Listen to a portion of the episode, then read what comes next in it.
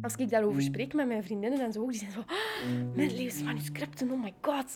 Maar ja, dat is, ja, ik ben er echt wel trots op. Ik ben heel blij dat ik dit kon doen. Dat voelt echt als een hele eer aan om al die manuscripten te kunnen hanteren en digitaal beschikbaar te kunnen maken. Absoluut. Je luistert naar de Gizeberre-podcast van Stad Brugge. Ik ben Annelies van Interne Communicatie en samen met jou ga ik op pad met verschillende collega's. Elk van hen geeft je een bijzondere inkijk in hoe innovatie hun job en henzelf naar een hoger niveau tilt. In deze aflevering zijn dat Katrien De Roo en Julie van Malderen.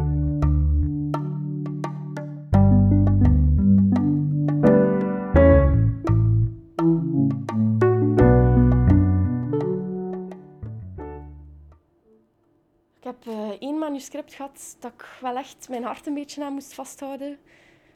Dat had inktvraat. Dit is Julie. Dus inktvraat is een chemisch proces waarbij dat de inkt of deels begint los te laten, maar ook deels door het perkament heen begint te vreten eigenlijk echt. Dus daar eigenlijk bij elke folio die ik aan het omdraaien was, ging mijn hart eigenlijk al tekeer van gaat er hier een letter afvallen? Dat was toch goed, even spannend. Ik ben Julie van Malderen. Ik ben projectmedewerker digitalisatie bij het Monk Project. Deze vrolijke springend veld werkt in de Bikorf-bibliotheek. En Julie, die is stapelzot van boeken. Ja, ik heb wel echt iets met het boek als een object. Ik ga eerlijk zijn, ik weet heel weinig over de inhoudelijke onderwerpen van de manuscripten waar we mee bezig zijn. Maar qua structuur, qua manier waarop dat ineen zit, qua banden, dat is echt een hele grote fascinatie voor mij. En ik vind het echt geweldig dat ik daar dagelijks mee bezig kan zijn. Dat voelt niet als werken als je echt met iets bezig bent dat je graag doet. En ik doe dit echt heel graag. Dus je gaat iedere avond gelukkig gaan slapen? Absoluut. En ik sta elke ochtend met veel enthousiasme op. Ja. Ik sta met haar in de fotostudio van de Biep. Die is vlak naast de kluis waar er zo'n 500 manuscripten van de middeleeuwse abdijen Ten Duinen en Ter Doest liggen. Julie heeft hier voor het Monk Project de afgelopen 2 jaar elke dag met haar neus in de boeken gezeten. Letterlijk dan. Want eerst heeft ze alle manuscripten gescreend op schade en nu is ze elk handschrift blad per blad aan het fotograferen en digitaliseren. Ze doet dat samen met Danny, een scanoperator van het digitalisatiebureau Iguana. En het begint allemaal met de schadechecklist. Dus Danny, we hebben manuscript 512, 13e eeuws manuscript. Het is een redelijk groot, het is een matig formaat, niet zoveel folio's, 113. Het heeft 1 voorwerk, 0 nawerk.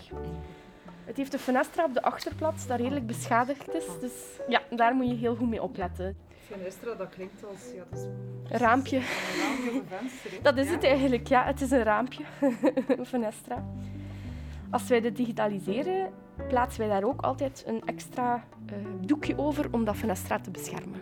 Dus ik stel voor dat we dat op de boekenwieg plaatsen. Ja. Oké. Ja, doe maar. Eerst wordt de voorplaat gedigitaliseerd, dus dat is de bovenkant van het boek als het gesloten ligt. We kijken eerst of het recht ligt. Dan wordt er scherp gesteld en wordt de foto genomen. Julie plaatst een kussentje achter de rug van het manuscript en opent het in het midden, want zo bescherm je de binding en de rug van het boek het best. Ze checkt of de ondersteuning nog goed zit en bladert zo beetje bij beetje terug naar voren. Dus dat is echt blad per blad. Ja, digitaliseren, controleren op scherpte, doorgaan naar de volgende. Ah ja, dat is een voorbeeldje dat genaaid is. Ja. Dus dat is een voorbeeld van een scheur in perkament dat gedicht is door middel van naald en draad. Ja.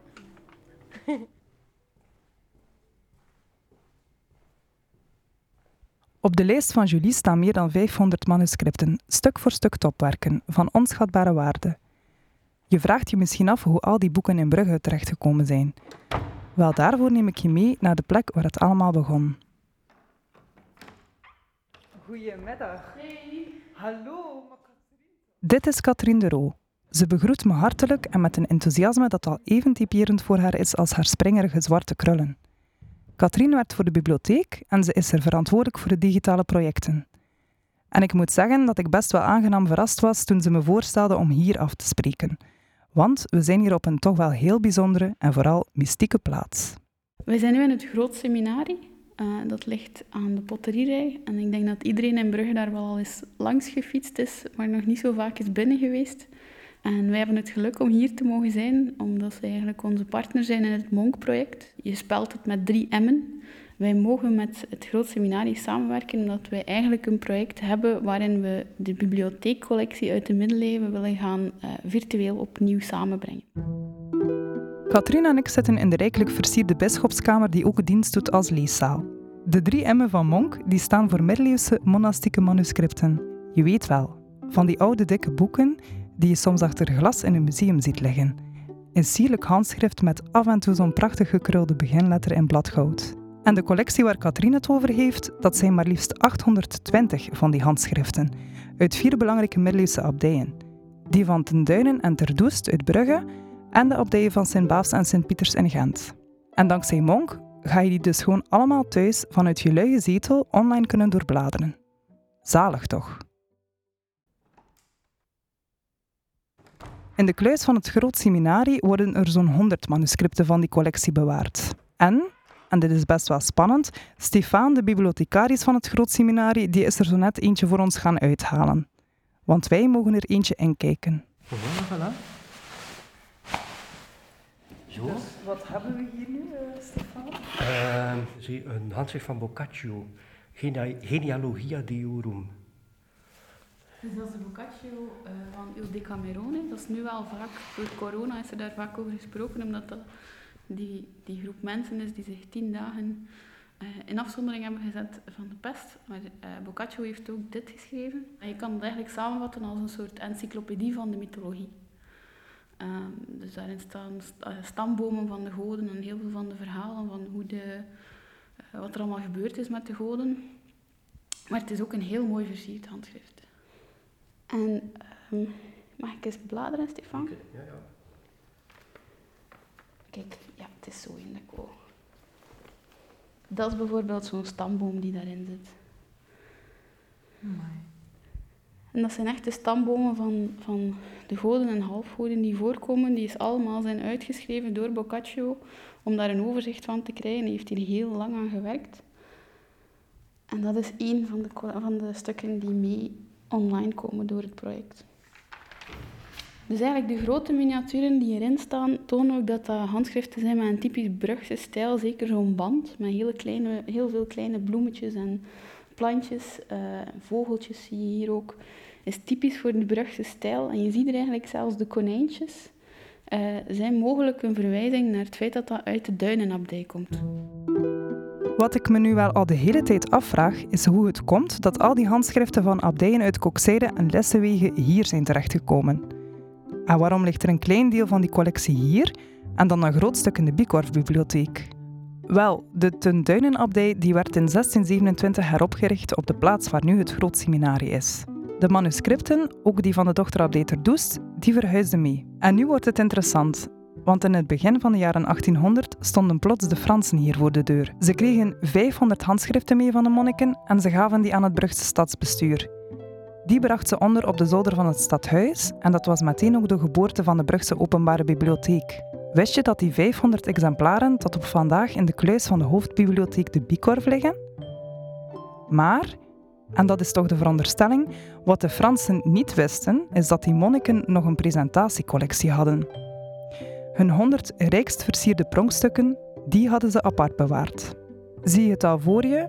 Een leger Fransen dat hier op een van die massieve poorten kon bonzen en die monniken die in hun sierlijke gewaden nog vlug de crème de la crème van hun levenswerk ergens verstoppen. Maar goed, terug naar de Boccaccio. Een handschrift is een heel bijzonder en een heel kostbaar object. Dat kostte zelfs toen in de middeleeuwen bijna de prijs van een huis om dat te laten maken. Dat duurde jaren voor zoiets afgerond was. Eigenlijk om zo oud te zijn is dit heel goed bewaard en heel mooi bewaard, maar je ziet ook meteen die binding is wel heel kwetsbaar. Elke keer als het boek gemanipuleerd wordt, als het uitgehaald wordt om bekeken te worden, loop je de kans dat er een beschadiging is. Maar je voelt toch ook altijd, je wil daarin gaan kijken. Hè? Je wil dat doorbladeren zoals je ook een boek in elders vastneemt en eens doorbladert en eens kijkt wat er daarin zit. En dankzij die opnames en door ze zo online te zetten, kunnen mensen al heel veel van de informatie die ze zoeken of de beelden die ze willen zien, op die manier raadplegen, zonder dat je telkens het stuk moet gaan uithalen. Met elk blad dat Katrien omdraait, groeit mijn respect voor Julie, die in de fotostudio van de BIP ondertussen vrolijk blijft verder scannen. Hoeveel geduld moet een mens hebben om meer dan 500 van die lijvige kanjers blad per blad te fotograferen? Ontdek je zo soms van die dingen en je zegt, oh, wat is dat? Ja, mijn favorieten zijn eigenlijk de kleine tekeningsjes die monniken er vaak hebben tussen geschreven. Of zo vaak in lusjes, zo kleine gezichtjes bijgetekend. Of een oefening met zijn pen om te testen of dat goed is of niet. Een draakje in de marge. Oh, dat vind ik echt geweldig om te zien. Hè. Dat is zo, ja, dan voel ik mij zo verbonden met die persoon. Want die verveelde zich ook af en toe een keer. Of die dacht ook, oh, ik wil een keer een draak tekenen. Ik vind dat echt geweldig. Dus daar word ik wel altijd heel gelukkig van als ik dat zie. Maar ik denk ook dat andere mensen gaan dat ook leuk vinden om te zien. Dus dan kunnen we dat ook delen. Ja, dat is... Ja, soms kom ik echt wel hele leuke dingen tegen. Wat doet dat met jou als je daaraan denkt van ik ga dat mee? Ja, ik ben daar wel trots op hoor. Ik ben zo trots dat ik dat stukje erfgoed, en het is een gigantisch stuk eigenlijk erfgoed, op zo'n manier in beeld kan brengen dat we daar echt zoveel mee gaan kunnen doen. Zowel voor onderzoekers, maar ook in het onderwijs en gewoon voor het gewone publiek om dat echt een keer... Ja, helemaal open te stellen. Want nu is dat bijna niet toegankelijk hè, voor de gewone mensen. Ja, ik ga hem terug dicht doen. Ja. Dus ik blader terug naar het midden van het boek. En vervolgens sluit ik hem. En er komt een stofwolkje uit. Dat is wel de norm. Wie weet wat is dat stof?